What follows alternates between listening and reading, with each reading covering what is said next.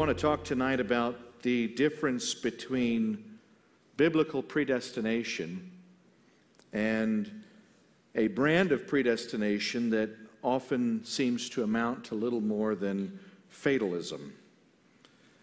And the impact of this teaching or understanding on our daily life cannot be overestimated.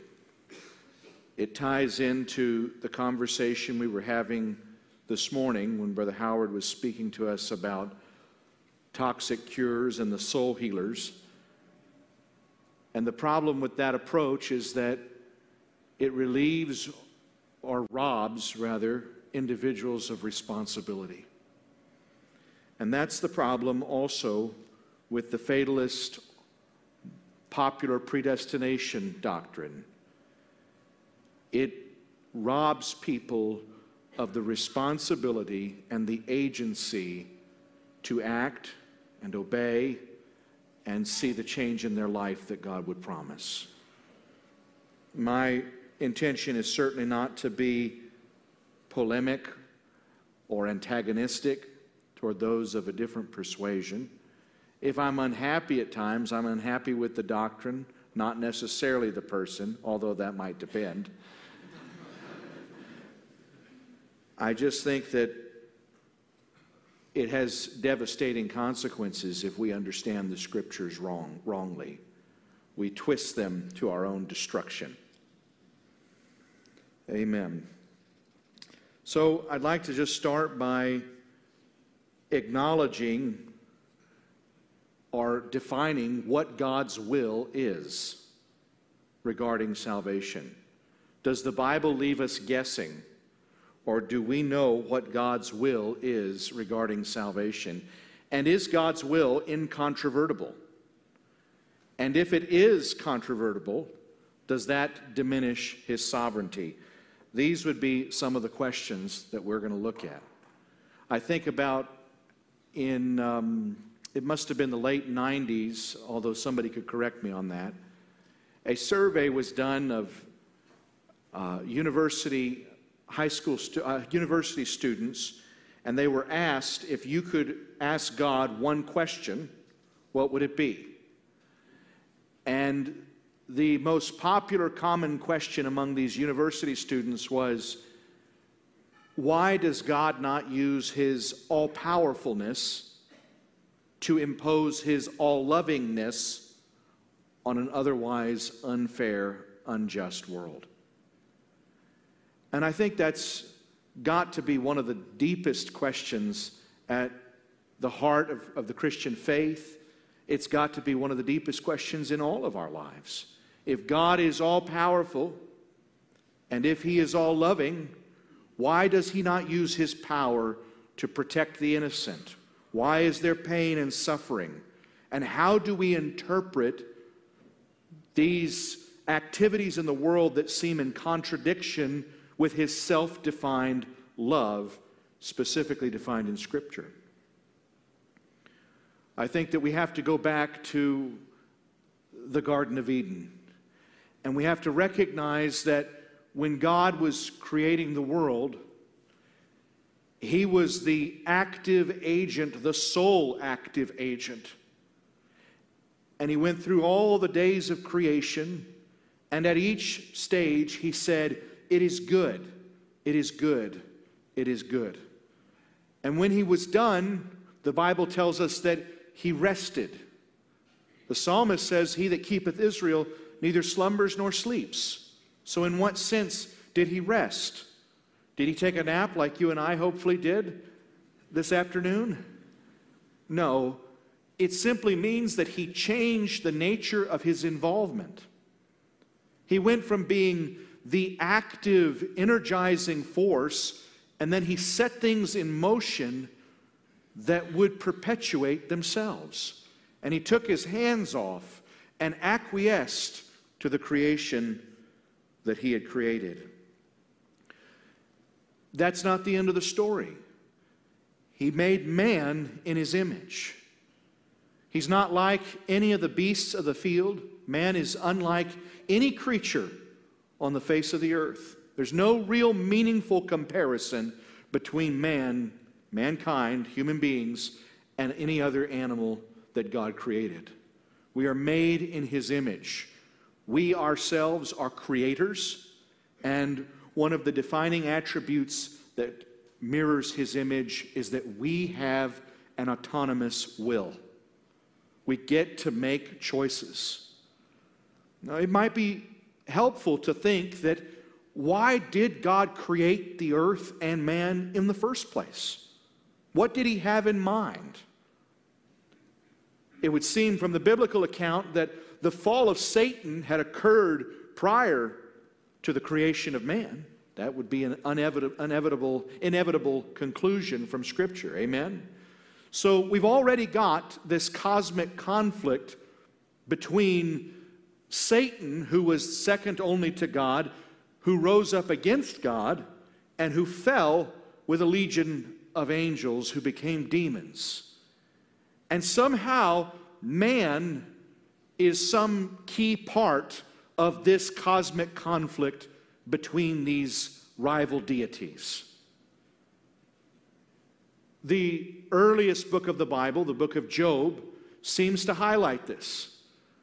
When Job says that when all the sons of God were gathered, that Satan came, and the Lord says to him, Where have you come from? And he says, I have been roaming across the whole earth. It's as if he's saying, I've been checking fences on my property and everything is intact.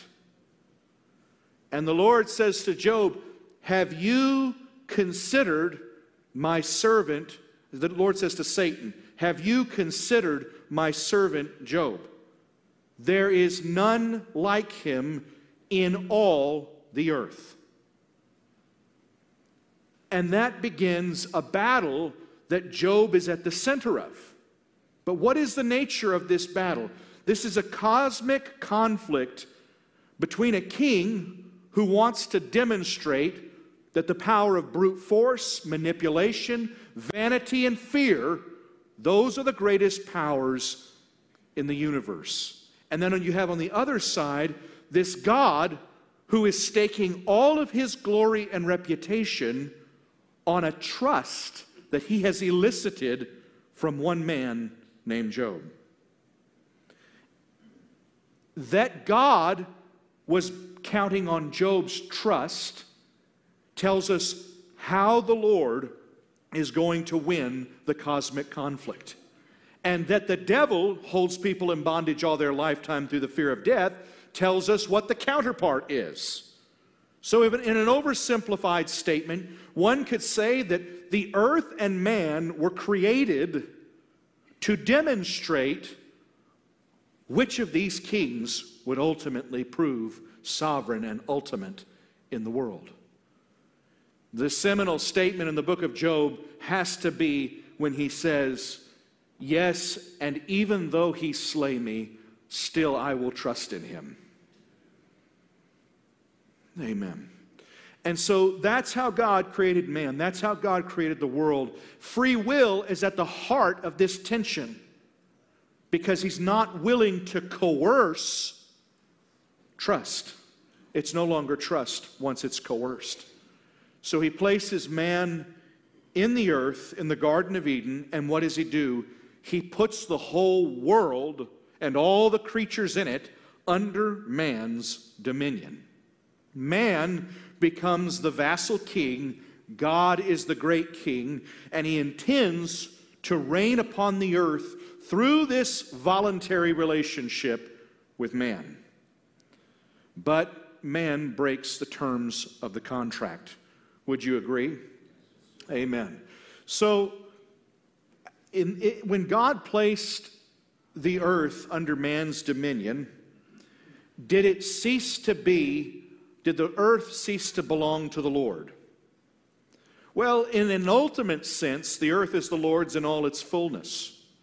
In an immediate sense, he put it under man's responsibility. Do you follow me?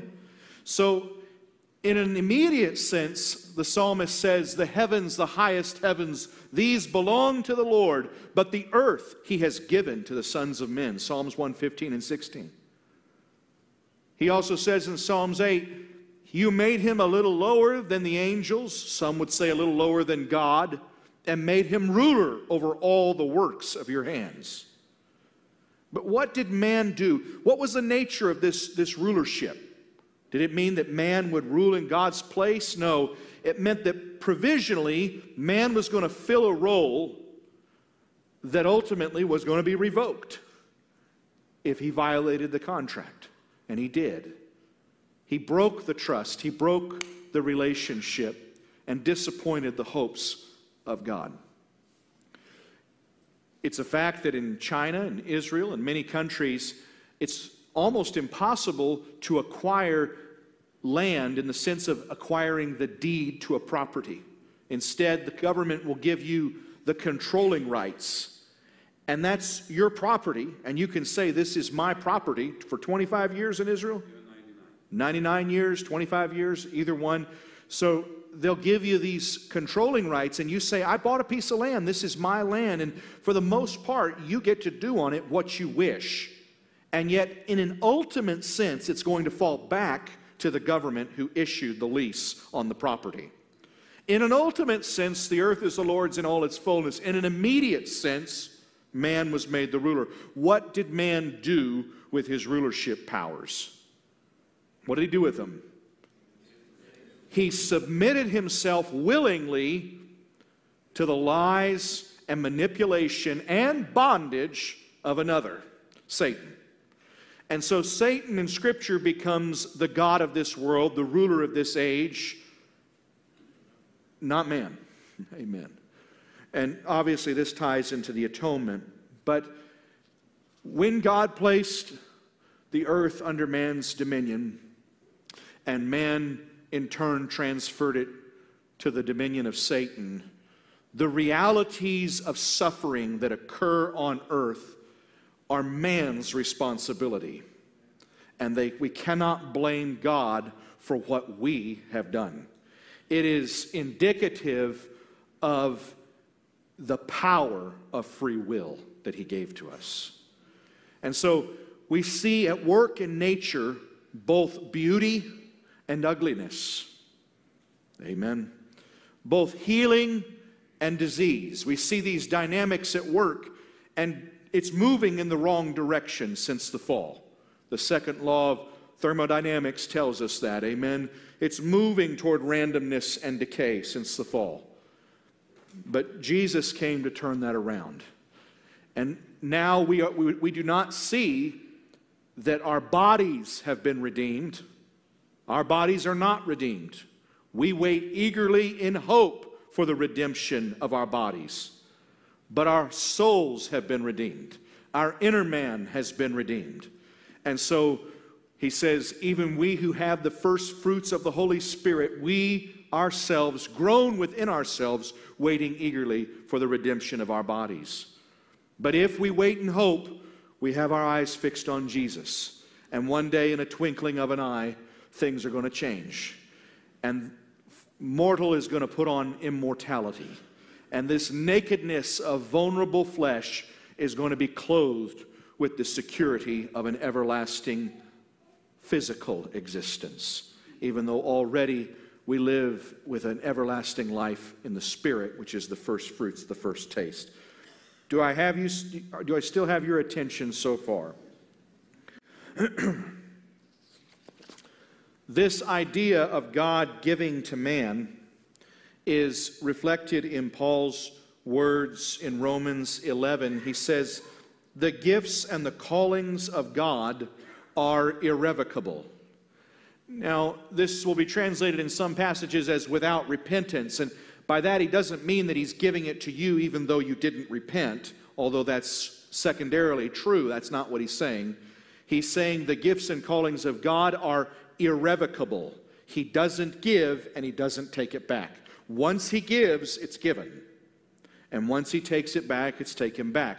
But he's not this give and take sort of God. Once he puts the earth under the dominion of man, it's done. and we're going to have to live with the consequences. That's the devastating consequence of free will. So the gifts and callings of God are irrevocable. We see this even in the, the way God gives gifts to people who abuse them.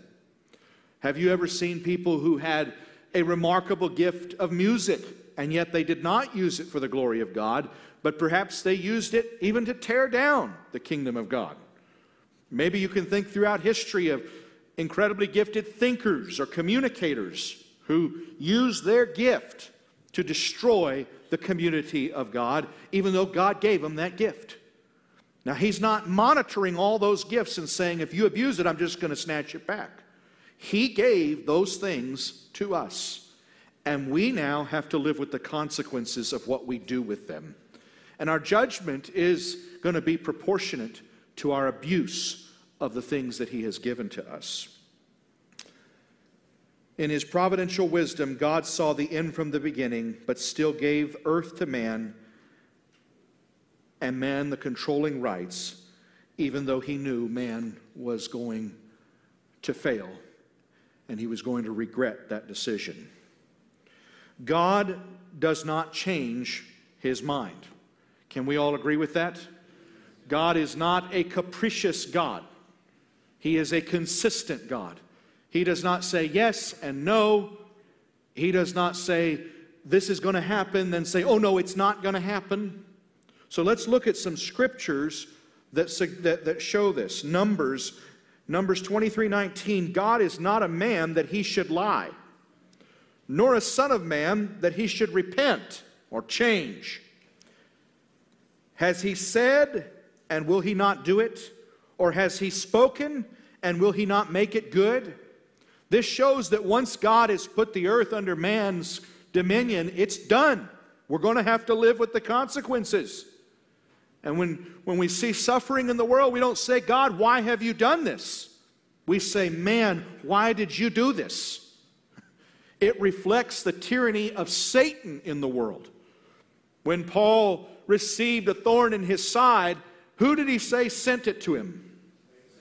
He said, I received a messenger from Satan in my side.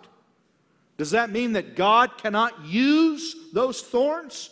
No, it doesn't mean that. He can. He can use those tragedies.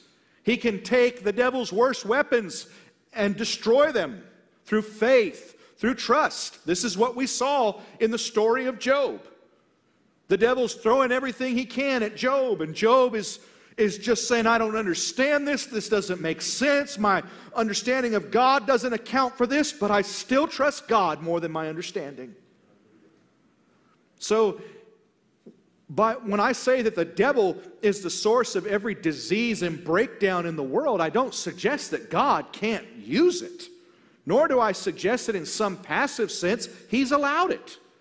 But that, that exchange ultimately occurred at the fall. And now He is going to not allow us to be buried under more than we can bear, but He's going to allow us to give Him glory in the face of every opposition, trial, and suffering. We'll get into this more at the end. In Malachi 3 6, it says, For I, Yahweh, do not change. Therefore, you, O sons of Jacob, are not consumed. He's saying the reason you're not destroyed is because I made promises that I intend to keep. We can do with our gifts as we choose because we have free will. Once God gives something, He will not forcibly take it back. This would violate His very nature. By default, our will is in conflict with God's, yet God does not desire that any of us should perish. Amen. So here's, I'm just going to look at a section and I'm going to call it unlimited atonement. Okay, you tulip gulpers can pay attention on this one. God's will is 100% good toward mankind. And He does not leave us guessing, He declares it over and over and over and over. Somebody says Jesus died on the cross but he only died for a few because if he died for more than a few and they weren't saved, that would mean his sovereign will was controverted. I'm going to show you that his sovereign will is controverted all the time, but we're missing a bigger aspect to his sovereign will, even when we arrange the equation in that manner. So listen to God's unlimited atonement that his will toward us is 100% good toward all people all the time. Jeremiah 29 11. I know the plans I have for you, declares Yahweh plans for welfare and not for calamity, to give you a future and a hope. Ezekiel 18 23. Do I have any ple- pleasure in the death of the wicked? declares the Lord God, rather than that he should turn from his ways and live? Skipping down to verse 32 I have no pleasure in the death of anyone who dies, declares the Lord God. Therefore, repent and live. He's saying, I don't want you to die. I don't want you to go to hell. Here's the remedy repent and live. He's either a fraud when he makes this demand, or he's Yahweh who changes not. John 129, the next day he saw Jesus coming to him and said, Behold, the Lamb of God who takes away the sins of the world. He does not say that he takes away the sins of the elect. He says he takes away the sins of the world. He does not limit the atonement. He does not limit the reach or extent of his Calvary sacrifice. He makes it enormous, the whole world. 1 John 4:14 We have seen and testify that the Father has sent the Son to be the savior of the world. John 4:42 And they were saying to the woman the Samaritans, It is no longer because of you, because of what you said that we believe, for we have heard for ourselves and know that this is this one is indeed the Savior of the world. John 6 For I have come down from heaven not to do my own will, but the will of him who sent me.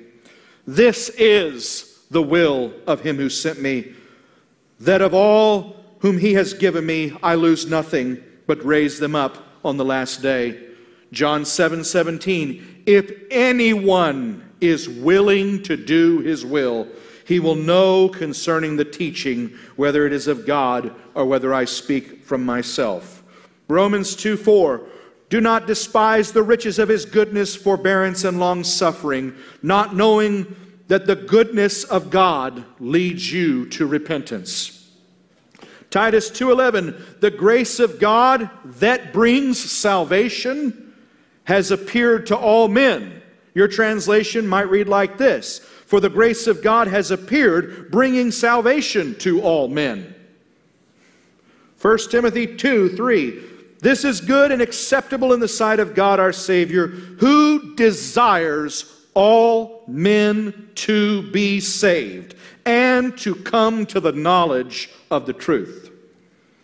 1 Timothy 4:10 For it is for this we labor and strive because we have fixed our hope on the living God who is the savior of all men especially believers.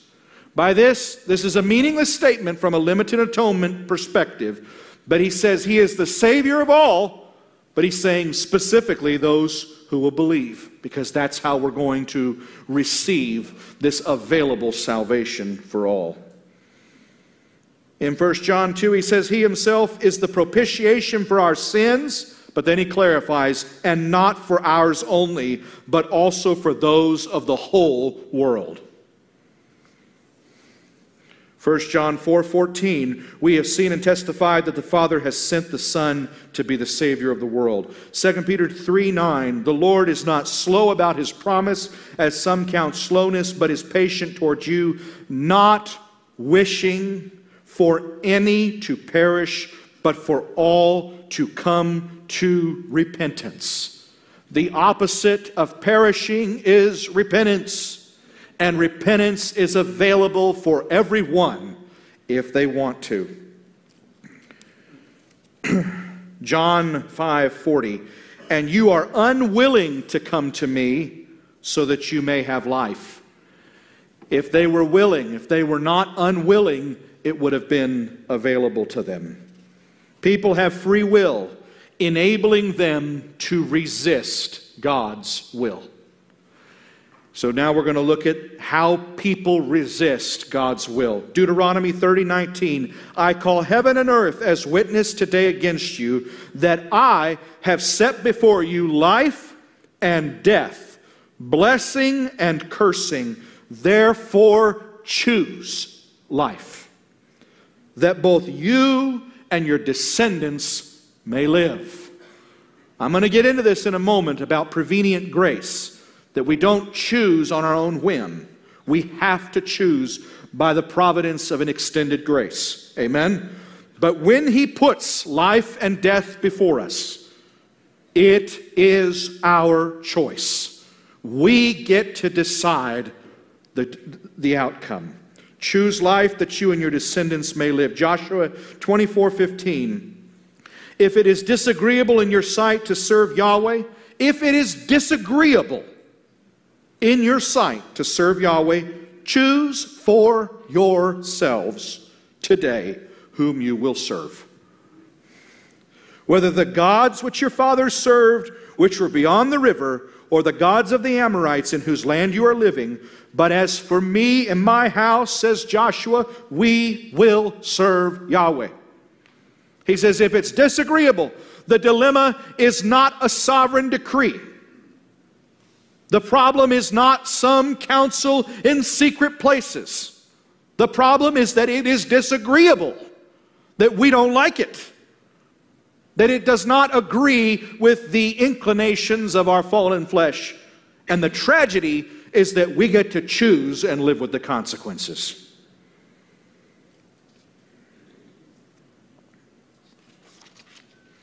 Jesus stood at the Mount of Olives and wept over Jerusalem. Listen to what he says O Jerusalem, Jerusalem, who kills the prophets and stone those who are sent to her. The divine voice is fixing to tell us who the problem is. How often I, says the Lord, wanted to gather your children together the way a hen gathers her chicks under her wings, but you were not willing. Here we have God speaking to man in great sorrow, saying that he would have done something. He wanted to do something, but the only thing preventing his plan was the will of man. Romans 13, whosoever therefore resisteth the power, resisteth the ordinance of God, and they that resist it, resist shall receive to themselves damnation. He says, whoever is going to be opposed to the power of God is going to resist the word of God and they're going to receive to themselves damnation. How do we receive damnation? By resisting the Spirit, by actively opposing the Spirit and will of God that does not desire anyone to be lost, but desires all men to be saved. Revelations 3:20 Behold, I stand at the door and knock. Here is the initiating prevenient grace of God that intercedes and interrupts our daily life with an invitation. Can we open the door of salvation before He knocks? No. Can we open the door of salvation and find grace whenever we're good and ready? No. But is it our choice whether we will open that door or not when He does knock? Yes. Behold, I stand at the door and knock. If anyone hears my voice and opens. Here we see the divine sovereign Lord standing outside a locked door that only human will can open. Human decision to submit to God has to reach out and say, Yes, come inside my heart. Be Lord of my life. Have your way with me, Lord. He stands at the door and knocks. and he will not transgress the boundary that he has set when he made you in his image, you've got to reach up and open that door. If anyone hears my voice and opens the door, I will come into him and will dine with him and he with me. Revelations 22 17. And the Spirit and the bride say, Come. And let him who hears say, Come. And let him who thirsts come. Whoever desires, let him take the water of life freely. So the Spirit says, Come, and the bride says, Come. The church and God say to sinners, Come, come, come, come. And then he says, Anyone who desires, anyone who wants this can have this. God is not the problem, human will is the problem. After we have received God's grace, human choice alone is the determining factor in whether or not we can receive His will for us, His will of salvation. In other words, He provides unlimited, universal access to His salvation contingent upon our choice. John says, it says in John, but as many as received Him, to them He gave the power, the exousia, the right, the authority to become children of God, to those who believed in His name, who were born not of blood, nor of the will of the flesh, nor the will of man, but of God. In Matthew 7, he says, Everyone who asks receives, and he who seeks finds, and to him who knocks it will be opened. So let the term ask, let, let God define that term for us. And the term seek, let that be defined by Scripture also. In the day you seek me with all your heart, I will be found by you. And, and the term knock, let all of these terms be defined by whether God's word came true when we employed these efforts. Let us not stand on the outside and say, I asked, sought, and knocked, but nothing happened. Let's say, let God be true and every man a liar. And when you ask in the way God wants you to ask, you're going to get an answer. And when you seek in the way He wants you to seek, you're going to find. And when you knock in the way He wants you to knock, that door is going to open to you. You just have to do it with all your heart.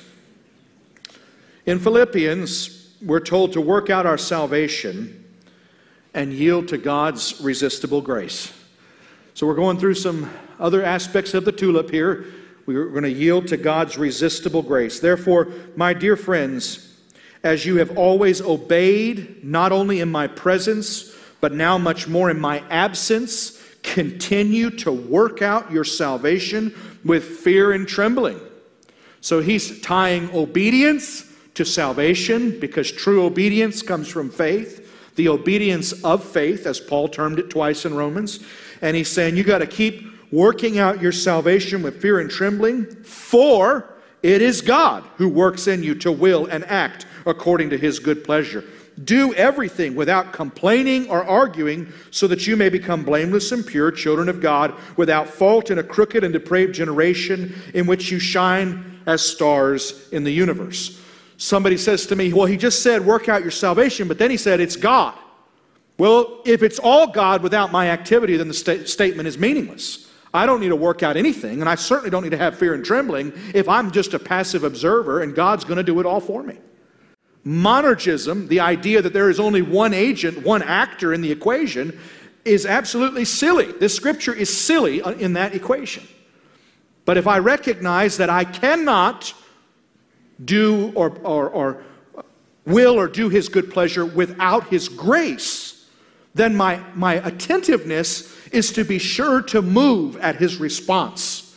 My attentiveness is to be sure to act at his grace. My, my attentiveness is not to show what I can do without him. My attentiveness is to show what I can do with him or what he can do with me. Hebrews 5 8 Though he was a son, yet he learned obedience by the things that he suffered. In Acts 7, it says, You men are stiff necked and uncircumcised in heart and ears. You are always resisting the Holy Spirit. Here we have man resisting the grace of God, the Spirit of grace. That's why he would admonish us don't do despite to the Spirit of grace. We can do despite to the Spirit of grace. We can resist the Holy Spirit.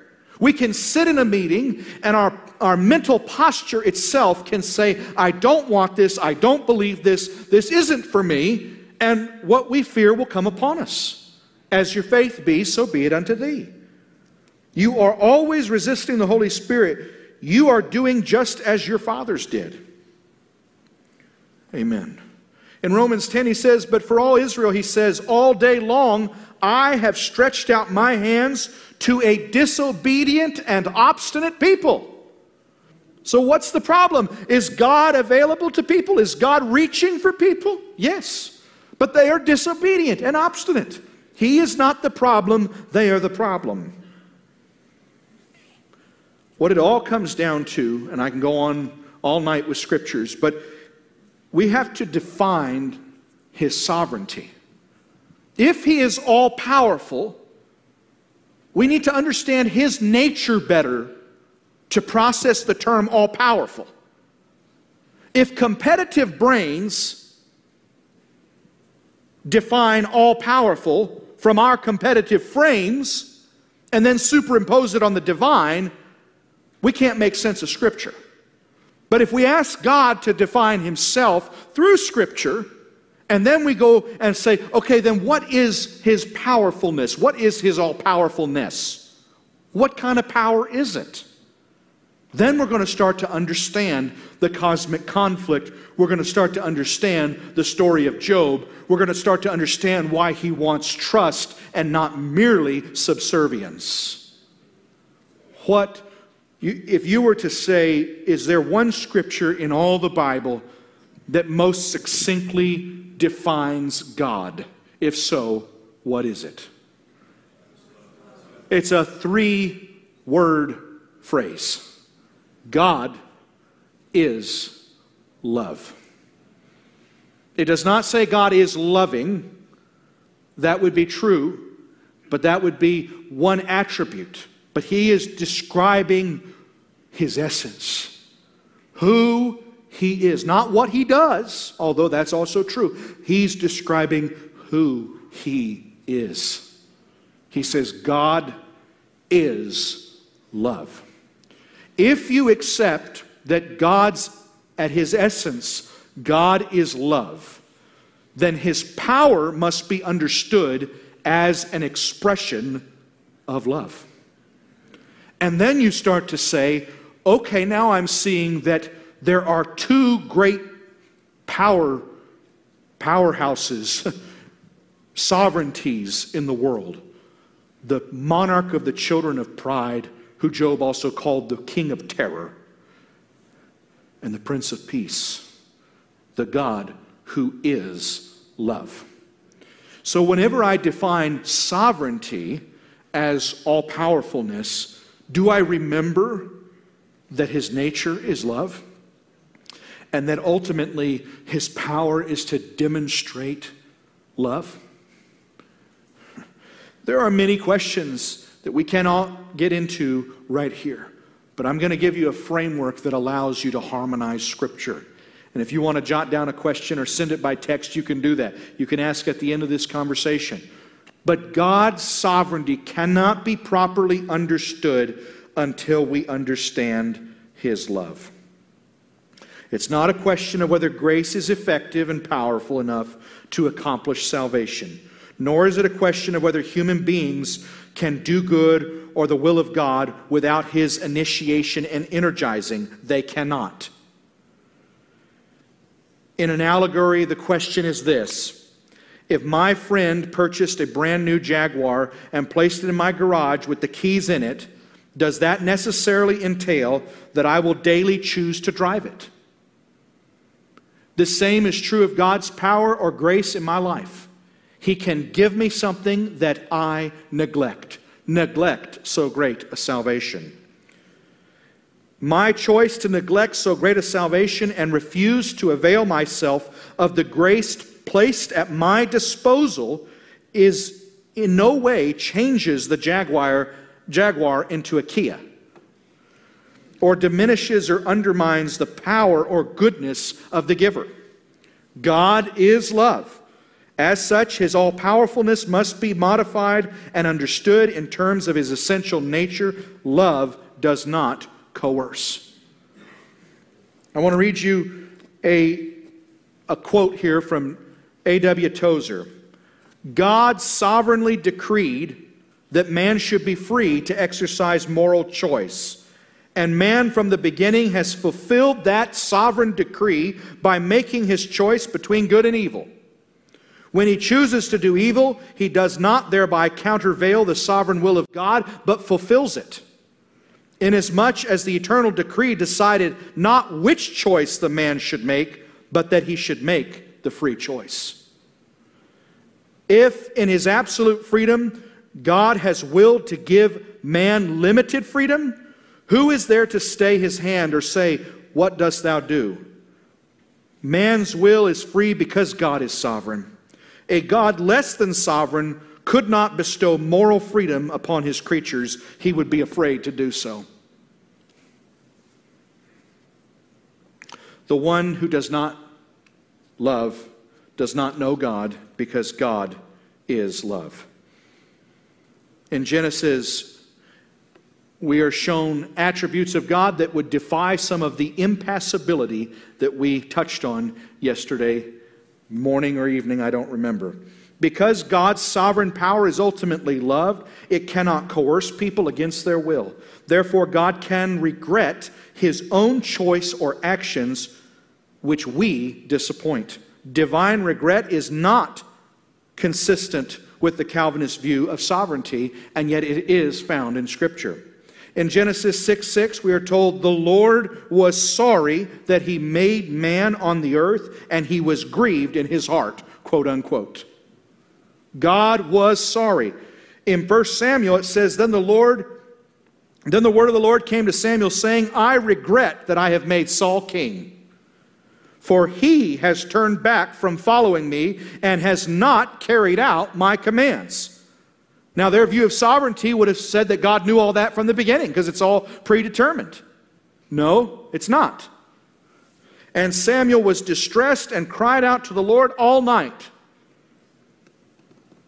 Same chapter, Samuel did not see Saul again until the day of his death, for Samuel grieved over Saul, and the Lord regretted that he had made Saul king over Israel. Two times in one chapter, we were told that the Lord had a regret because of the way the man responded to the opportunity that was given to him. In Romans 10, it says, But as for Israel, he says, All day long I have stretched out my hands to a disobedient and obstinate people. Two chapters earlier, it says, The creation was subjected to futility, not willingly, but because of him who subjected it in hope. So when God placed the creation under the dominion of man, Romans 8 tells us he did it in hope. And those hopes were disappointed in Genesis 6. And those hopes are largely disappointed throughout the earth. But if there's one man who is willing to trust God above his own mind or physical inputs from the devil and the world, that man starts to prove that God is right, that love is more powerful than death, and many waters cannot quench it. That one man or that group of people start to prove that though he slay me, we still will trust in him. That our trust is not based on understanding, our, our trust is based on relationship.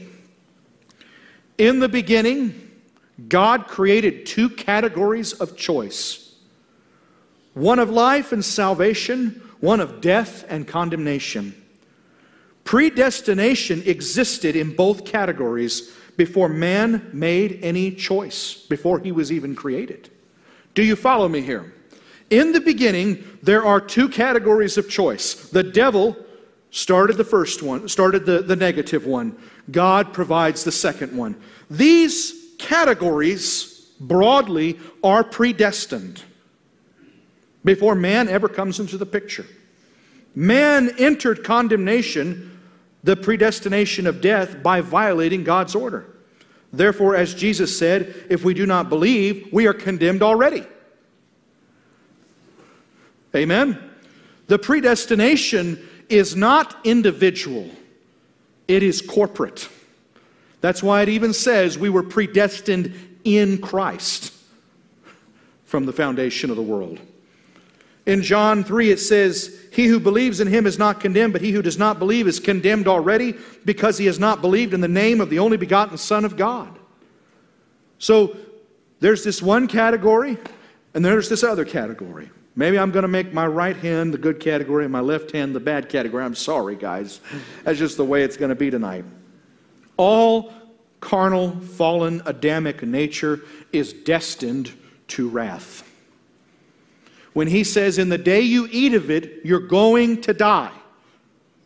He's making a declaration. He's not saying, In the day you eat of it, I'm going to be filled with wrath and animosity towards you. He's saying, You can walk through a door that will put you on a conveyor belt that ends in death. It's a declaration, it's an announcement, it's an information. In the day you eat of it, dying, you're going to die. And we all got on the conveyor belt and blame God for the outcome.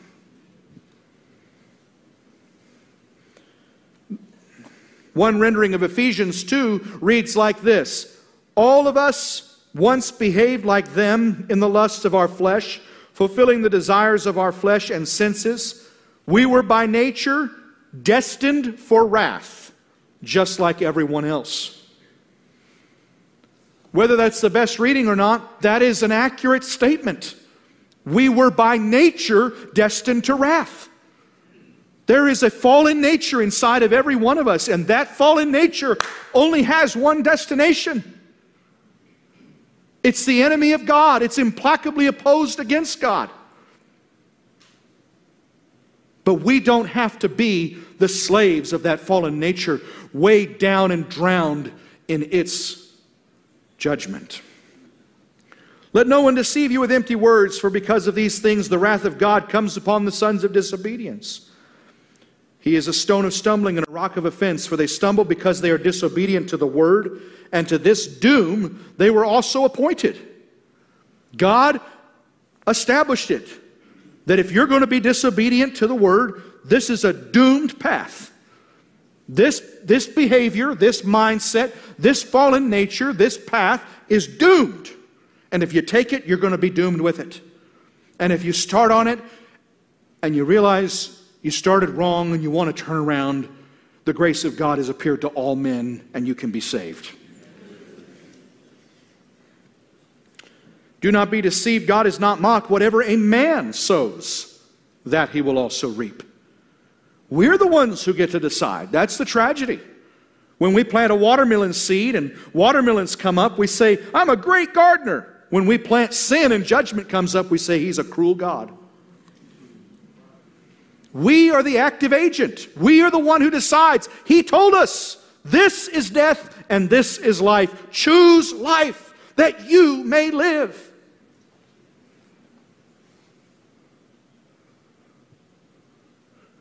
Then you read in Romans 9, which let me just say briefly about Romans 9. All the election phrasing that he uses in Romans 9 is to conclude by saying it did not result in salvation. But he says if they don't persist in their unbelief, they can still be saved. So there's no universe where you can take that language and make it salvific election. He's explaining his choice and his priority on a specific family, and he's saying God didn't get it wrong if even a remnant follows. But that is one of the best proofs against salvific election uh, in, that, in, in the Calvinist framework. But in Romans 9, he says this one troubling phrase he says, What if God, willing to demonstrate his wrath and to make his power known, endured with much patience? vessels of wrath prepared for destruction. Well, in what sense were they prepared? Were they made to be vessels of destruction? No. They are vessels whose behavior has prepared them for destruction. You say, oh no, what if I'm a vessel prepared for destruction? Listen, it's quite possible you might be, because all of us started out that way. Listen to what he says in 2 Timothy before you get concerned. If anyone cleanses himself from these things, he will be a vessel for honor, sanctified and useful to the master, prepared for every good work. So he says, What if God bore with vessels that were prepared for destruction? Oh no, I was made to be a bad vessel. And then Paul says, if anyone cleanses himself, you can be a vessel prepared for a different kind of work. Can God use the vessels who stubbornly stick to their unbelief? Can he still use them? Oh, yeah. He raised up Pharaoh that he might demonstrate his power in him. We're all going to give glory to God. When somebody says yes to the Lord, it bears witness to his goodness. When somebody says no to the Lord, their whole life proves him right. God is unchangeable, inflexible, and his judgment is unavoidable. Yet man is flexible and able to change.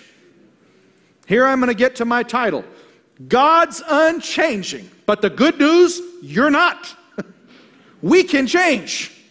And his word is unchangeable. So he has decreed that this path and this category of rebellion is damnation. You want to join that camp? It's got a fixed, predestined outcome. But there's another camp over here that has just as sure a fixed and predestined outcome. Would you like to join this one? Consider the people of Nineveh. How many of you remember Jonah going down to speak to them? Then Jonah began to go through the city, one day's walk, and he cried out and said, Yet 40 days, and Nineveh will be overthrown. This is the word of the Lord, is it not? The word of the Lord came to Jonah. Man, he wanted him to listen to it too. He got on a, on a cruise ship to Tarshish. The whole thing started going cattywampus, ended up in the bottom of the ocean, in the belly of a fish, fish vomit on the sand shore. And he's like, What is it now, Lord? Go tell him what I told you to tell him. God's unchanging. Well, here we're going to see it. Yet in 40 days, Nineveh will be overthrown. Then the people of Nineveh believed God. And they called a fast and put on sackcloth down to the least of them. So they're marching down this path that leads to destruction. And God says, Go tell them this is what's going to happen. And they hear it and they're like, Let's turn around, guys. Let's move the other direction. When God saw their deeds, that they turned from their wicked way, then God relented concerning the calamity which he had declared he would bring upon them, and he did not do it. But he says, I am Yahweh and I change not. Well, I got news for you. If we would judge ourselves now, we would not be judged. If we will accept the word of rebuke, if we will die to the flesh in repentance, we don't have to receive the judgment that belongs to the unrepented. God didn't change, Nineveh changed. Do you see that? In Exodus 32, Yahweh said to Moses, Now then, let me alone. Yahweh said to Moses, Now then, let me alone, that my anger may burn against them, and that I may destroy them, and I will make of you a great nation. Then Moses entreated God. Five verses later, so God changed his mind about the harm which he had said he would do to his people. So here we see a mediator stepping in and saying, God, I'm going to get him off that path and we're going to get over here. Would you give us some more time? Man is the changeable agent. Man is the flexible party. God's word is true, but we can adapt to become eligible for a different outcome. In 2 Samuel, when the angel stretched out his hand toward Jerusalem to destroy it, the Lord relented from the calamity and said to the angel who destroyed the people, It is enough. Relax your hand. And the angel of the Lord was by the threshing floor of Araunah the Jebusite. Amen. Remember when Jonah when the Lord relented, Jonah was like, I'm so glad, so good to be a minister of the loving God. I think he was the first Calvinist. He was really unhappy. Except he was actually predicting God's behavior. He prayed and said, Please, Lord, is this not what I said while I was still in my own country? Therefore, in order to forestall this, I fled to Tarshish. I'm quoting Jonah. For I knew that you are a gracious and compassionate God, slow to anger and abundant in loving kindness, one who relents concerning calamity. Jonah must have been propped up a couple times.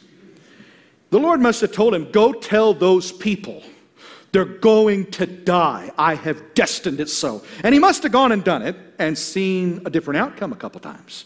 Because when the Lord told him to go to Nineveh, he's like, I don't think I want to do it. He says that that's why he got on the boat to Tarshish. I don't fully understand his psychology, but he didn't like telling people something that was going to happen that didn't happen. He didn't understand that the declaration of judgment was an invitation to change. That's why God had sent him in the first place. Amen? And he, he, he, accuses God. He says, You're always like this, always compassionate, always relenting. Aren't you glad God is always relenting? Aren't you glad He has no death, no joy in the death of the wicked? But that He would repent. He says, If that nation turns, I will relent. That's a quote from the Lord. If that nation turns, I will relent. It's up to them. In Ezekiel, he says, But if the wicked man turns from all his sins which he has committed and observes all my statutes and practices justice and righteousness, he shall surely live, he shall not die. All his transgressions which he has committed will not be re- remembered against him. Because of his righteousness which he has practiced, he will live. Do I have any pleasure in the death of the wicked, declares Yahweh, rather than that he should turn from his ways and live? Amen. Jeremiah, says, If that nation against which I have spoken turns from its evil, I will relent concerning the calamity. So, do we have a contradiction in Scripture? Do we have the Bible saying God changes not and the Lord promising I always change? Or at least Jonah accusing you always change. But the Lord says, I will relent. I am Yahweh and I change not. I will relent. How do you reconcile those? Because he doesn't change. Those who are on the path to, of rebellion are still going to be judged. But if you will hear that warning and get on a different path, you can find a different outcome. In Jeremiah 26, he says, Perhaps they will listen. That sounds like he knows everything in the way that the Calvinists say, perhaps they will listen and everyone will turn from his evil way, that I may repent of the calamity which I am planning to do to them because of the evil of their deeds. He is Yahweh and he changes not, but you can turn, you can change, you can get a different outcome than the one that is destined and, and, and fixed, inflexible in heaven.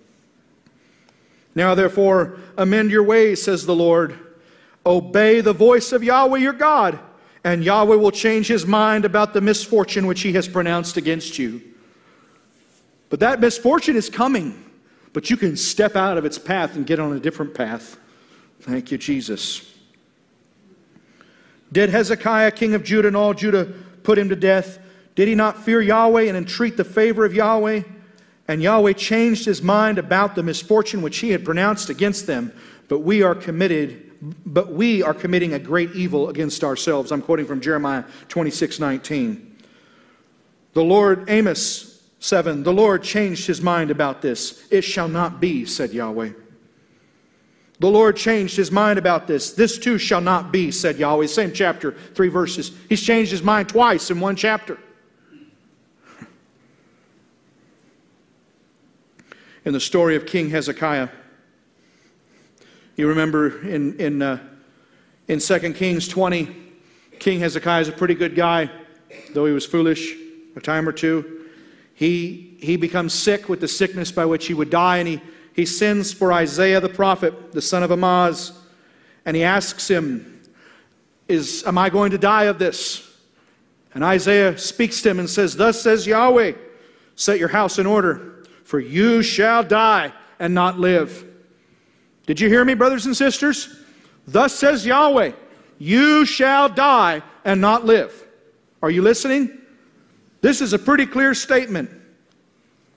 Then he turned his face to the wall and prayed to Yahweh, saying, Remember now, O Yahweh, I beseech you, how I have walked before you in truth and with a whole heart, and have done what is good in your sight.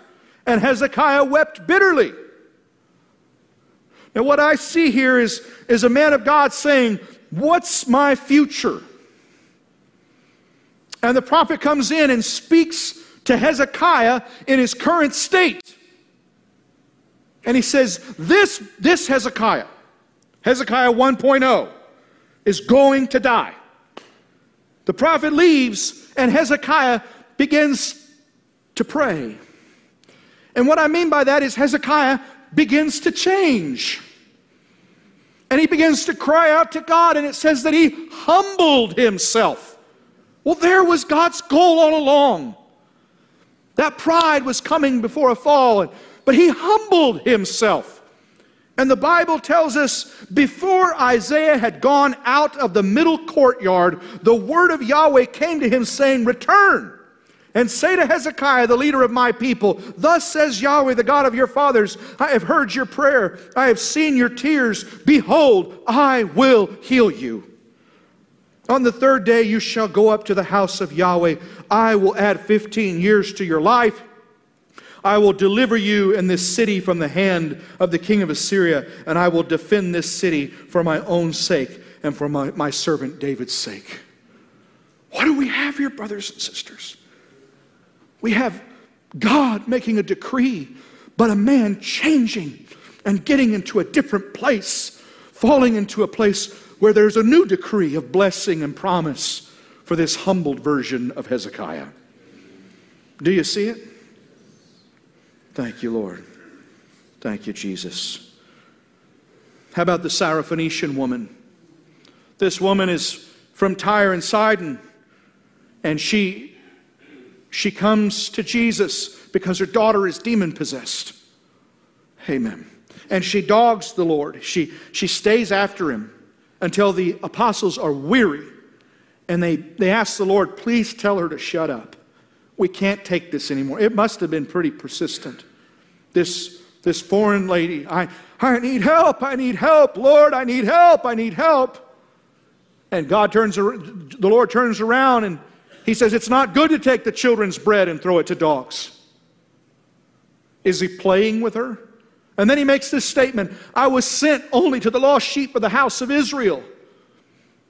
But what makes you an Israelite indeed if you walk in the steps of faith of Abraham?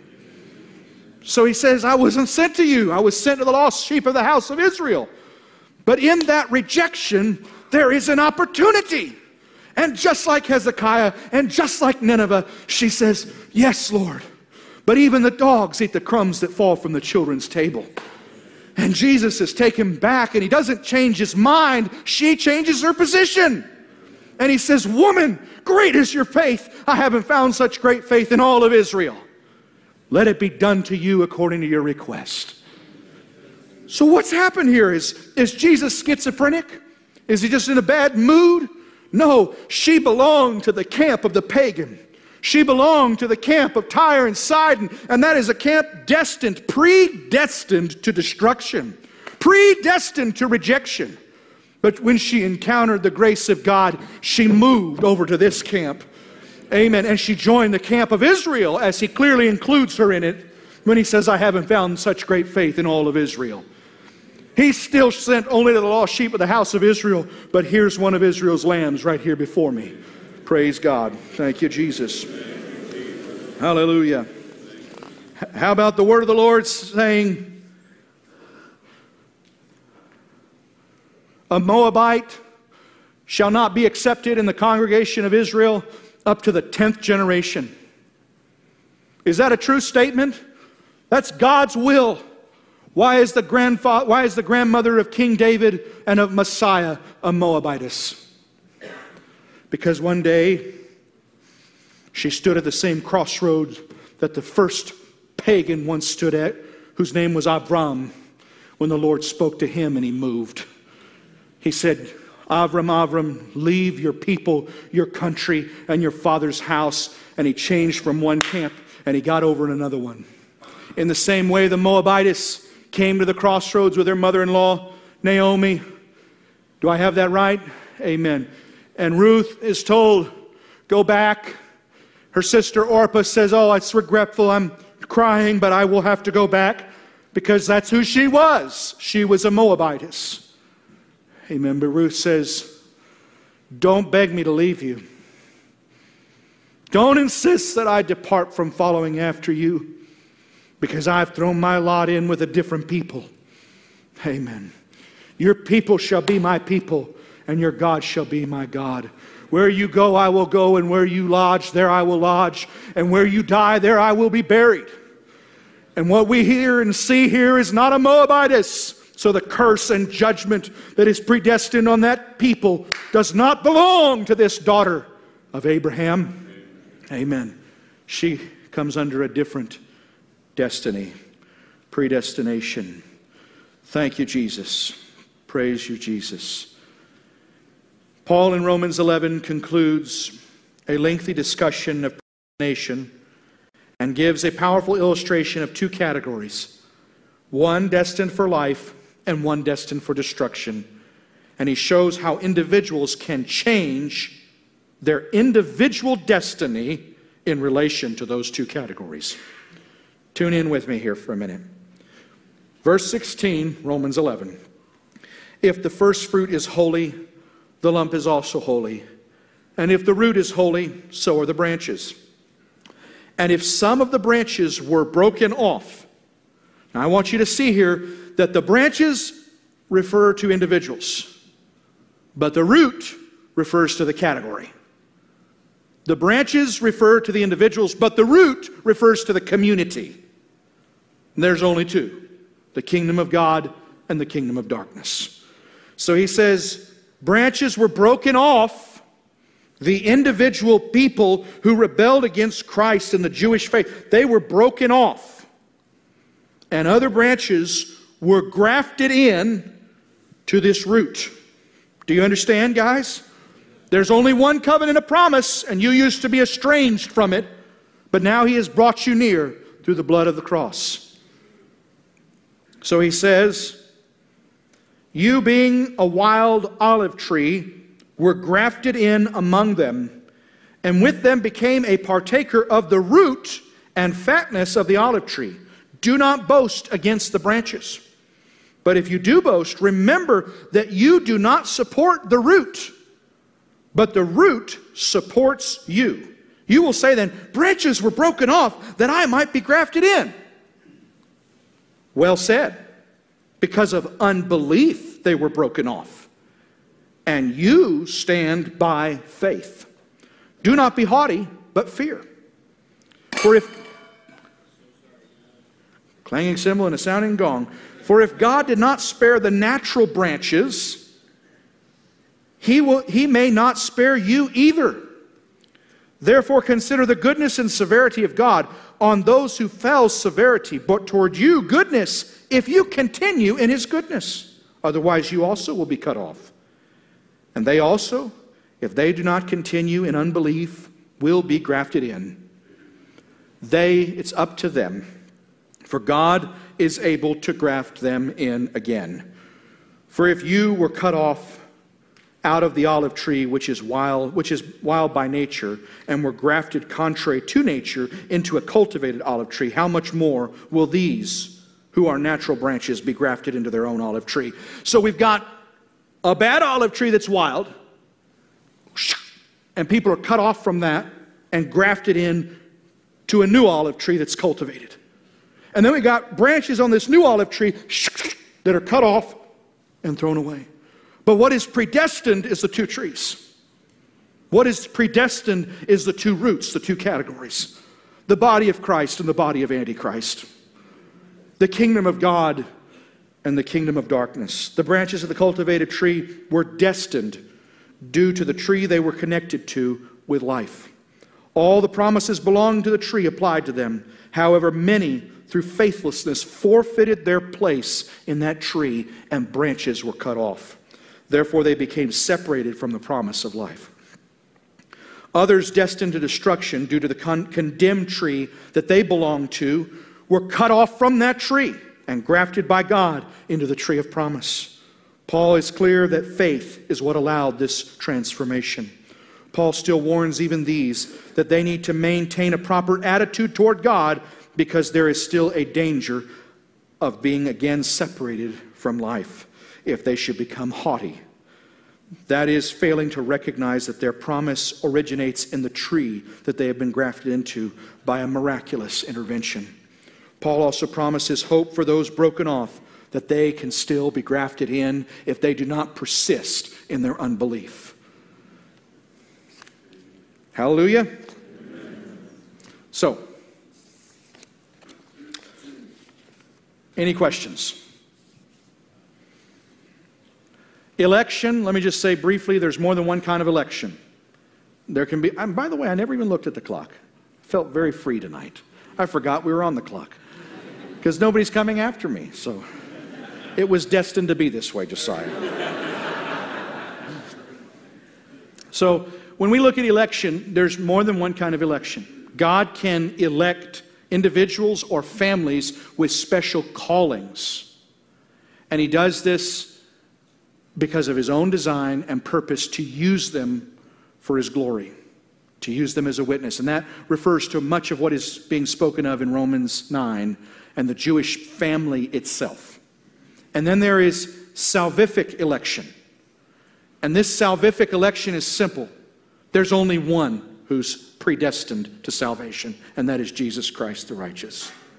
And all salvation must be found not by him, but in him. So if we want to be saved, we've got to be positionally in Christ Jesus. We have to receive his identity, he gives us of His Holy Spirit, of His name, amen, of His righteous character. Because of Him, there is now therefore no condemnation to those who are in Christ Jesus. He is predestined, and we are predestined in Him. And everything else that is, that is part of the, the project of rebellion that defines most of human existence, that is predestined to destruction. The beauty is you get to decide which kingdom you want to belong to. And you cannot decide that because you licked your finger one day and checked the wind and said, Oh, I think I'll be a Christian. It does not come because of your will or choice, it comes because He extends grace to you. But if you despise the day of your visitation, to quote Jesus, and you, you reject Him, that's, that's also your choice. And in His sovereignty, as Romans 9 shows, his plan has not failed if the majority rejects, if even a remnant continues. And so, as long as there are faithful Christians on the face of the earth, Christ did not die in vain. Amen. But we know that he said you can gain the whole world and lose your soul. He, he compares the whole world to a soul. And so he would have been willing to die for any one of us individually. Amen. If we were the only one to be saved, he would have died for us. He did not die or pay the price because of a certain quantity that equaled a certain value, because your value is not measured in that sort of quantitative sense to God. Amen. So at the end, he's going to prove that love is the most powerful force in the universe, and that we who have responded to his love and come under his lordship demonstrate to principalities and powers, amen, that they got it wrong. That the King of Kings and Lord of Lords, the Alpha and Omega, the beginning and the end, is Jesus, is love. God so loved the world that he gave his only begotten Son. Amen. Thank you, Jesus. He did not come into the world to condemn the world, but that the world through him might be saved. That's his purpose, that's his heart, and he extends it to all men. So the salvific election is corporate, the individual, the, the non salvific election is individual and corporate, if that's helpful.